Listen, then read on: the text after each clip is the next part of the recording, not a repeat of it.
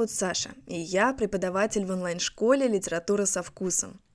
В рамках нашего курса по подготовке к ЕГЭ мы предлагаем не только изучать сухую теорию для экзамена, но и углубленно погружаться в предмет. Все мы знаем, что литература не существует без авторов, а авторы – без биографий. Давайте познакомимся с ними поближе.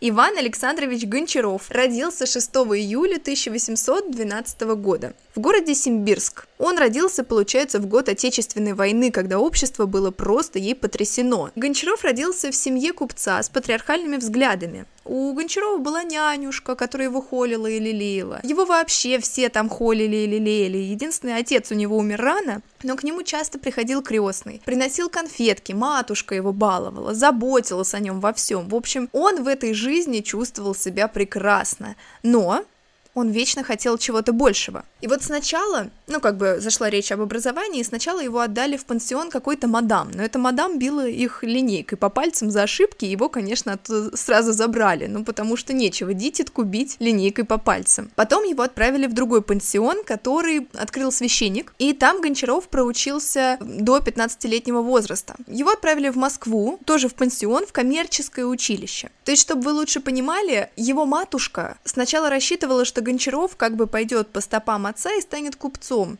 И вот его сначала отправили туда учиться на наш лад на бухгалтера. И он там учился, но он оставался три раза на второй год. Вот помните, когда мы с вами про Чичикова читали, там в учебном заведении самое главное было не знание, а дисциплина. И вот в этом училище примерно все было так. А Гончаров дисциплиной похвастаться не мог, поэтому его постоянно оставляли на второй год. И он уже так было отчаялся, ему вот абсолютно это все не нравилось. Математика, физика, да, и так далее. Ему нравились языки, он знал их четыре штуки аж. География ему нравилась, история, литература, все остальное ему было, ну, абсолютно до лампочки. Он должен был, получается, закончить училище за 4 года, а закончил там чуть ли за 7, не за, ну, чуть ли не за 8 лет он закончил это несчастное училище. И даже при этом он не то чтобы его закончил, там, получил диплом официальный и так далее, он отчислился, то есть он просто плюнул на все это дело и собрался поступать на словесное отделение Московский университет. Он поступил, и вот там уже он оказался на своем месте. Он выдавал удовольствие изучал историю, языки, русскую литературу, зарубежную литературу. Он там занимался переводами и вот и так далее, и так далее. В общем, чувствовал себя хорошо. После того, как он закончил словесное отделение Московского университета, он едет в родной Симбирск. Там какое-то время служит секретарем у губернатора. Потому что получилось так, что вот, ну, более-менее прогрессивный молодой человек, поучившийся в столице, едет в городок, в котором, ну, полнейший застой. Губернатор этого города ухватился за Гончарова, но не потому, что он был какой-то там эксперт, а просто для того, чтобы он развлекал его жену и дочь. И вот Гончаров, хотя и служил секретарем, но он служил просто для того, чтобы развлекать семью губернатора. Ему, конечно, сначала пообещали, что он будет бороться с коррупцией в городе, что он будет улучшать качество жизни, но как бы не сложилось. А потом этого губернатора вообще сместили. Знаете за что? За то, что он был пойман за изменой. Он был пойман мужем женщины, с которой у него были, ну, своего рода отношения, как вы понимаете. А для 19 века это огромный скандал, и как бы получается, что этот губернатор не просто опорочил ну, честь свою или этой женщины, он опорочил власть в своем лице, он показал дурной пример. Ну и после этого скандала его, конечно, сместили с должности. Но Гончаров к тому моменту как раз уже совсем разочаровался, он себя называл клоун-секретарь, секретарь для развлечений, потому что за вот свою бытность секретарем он так ни одного дела и не решил. Он просто возил в театры жену с дочкой, и вообще, ну, на самом деле, губернатор больше всего нанял его для жены, чтобы вот жене было не скучно, чтобы он везде ее сопровождал, потому что женщина женщине одной тогда нельзя было ходить. Ну, а сам губернатор в это время занимался другими женщинами, просто Санта-Барбара. Ну и вот его снимают с должности, и после всей этой истории Гончаров твердо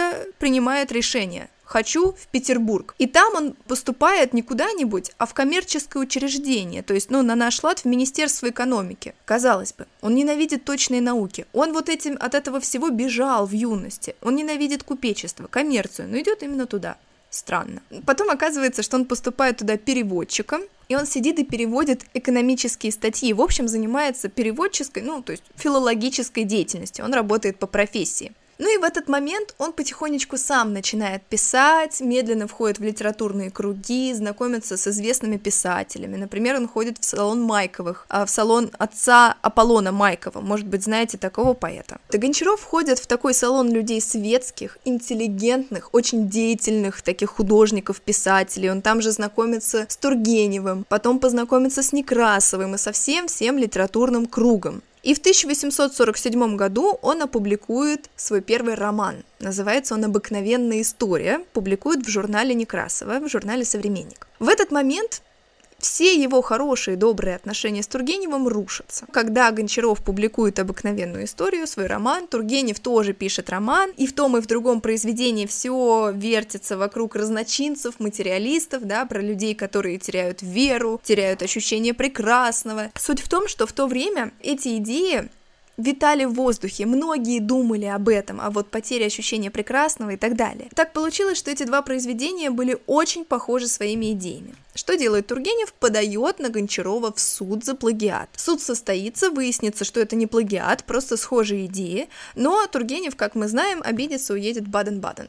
Ничего нового. В 1852 году наш Булочка Гончаров, который вырос в атмосфере бесконечной заботы и любви, которого холили и лелели, который не был самым трудолюбивым человеком на свете, он просто любил полежать, ну, почитать какую-нибудь несложную книжку, погулять, на лавочке посидеть, на голубей посмотреть. Вот этот человек с такой, не то чтобы с линцой, с просто низким уровнем амбиции и тревоги. Вот этот человек вдруг решается на кругосветное путешествие. То есть он просто садится на корабль и уезжает в кругосветку. Он об этом напишет увлекательнейшие заметки, которые называются «Фрегат Паллада». И он действительно объедет весь мир. Он посмотрит на индейцев, на эскимосов, на японцев, он туземцев увидит. То есть он берет и меняет свою жизнь. Но очень интересно, незадолго до того, как он уезжает в кругосветку, он начинает было писать Обломова.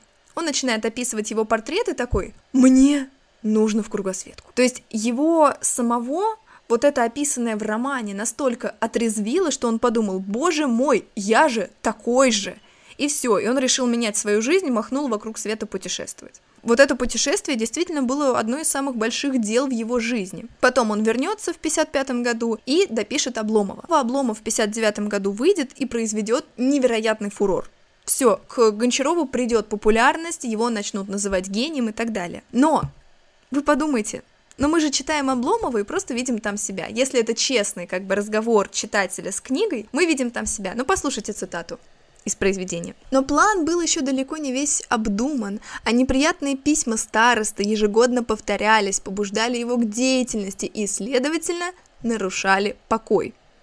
М? Ну правда, у каждого из нас так или иначе в жизни бывают вот такие планы, в голове, которые мы никак не можем реализовать, да, мы очень-очень стараемся, но что-то не складывается. Вот о том, что мы с понедельника займемся спортом, что мы каждый день будем раньше ложиться, потом раньше вставать, о том, что, я не знаю, будем вести красивые конспекты, делать всю домашку, садиться за пробник вовремя, а не в последний момент, о том, что мы там будем учить языки, мыть посуду сразу после еды и так далее, и так далее. Все мы даем себе эти обещания, потом вспоминаем о них и как-то чувствуем немножечко себя стыдливо. Все мы чуть-чуть обломов, и это нормально. Гончаров просто освещает эту черту человека, и она свойственна каждому из нас. Ну так вот, благодаря своей популярности Гончаров потихонечку начинает зарабатывать денежки своей литературной деятельностью. Пока он писал Обломова, он был влюблен. Но проблема в том, что девушка, по которой он вздыхал, вышла замуж за другого, ну и там, в общем, не сложилось. И тогда Гончаров решает полностью отдаться литературе, начинает жить получше, и на фоне этого всего в 1867 году уходит в отставку. Ну, чтобы его точно ничего уж не тревожило. И действительно, он, уходя в отставку, пишет еще одно произведение «Обрыв». За жизнь он написал всего три произведения, кстати, и все, больше ничего не писал. Потом у него просто будет кабинет, диван, прогулки, жизнь удалась. В какой-то момент его камердинер, да, его слуга умирает, и у него остается вдова с тремя детьми.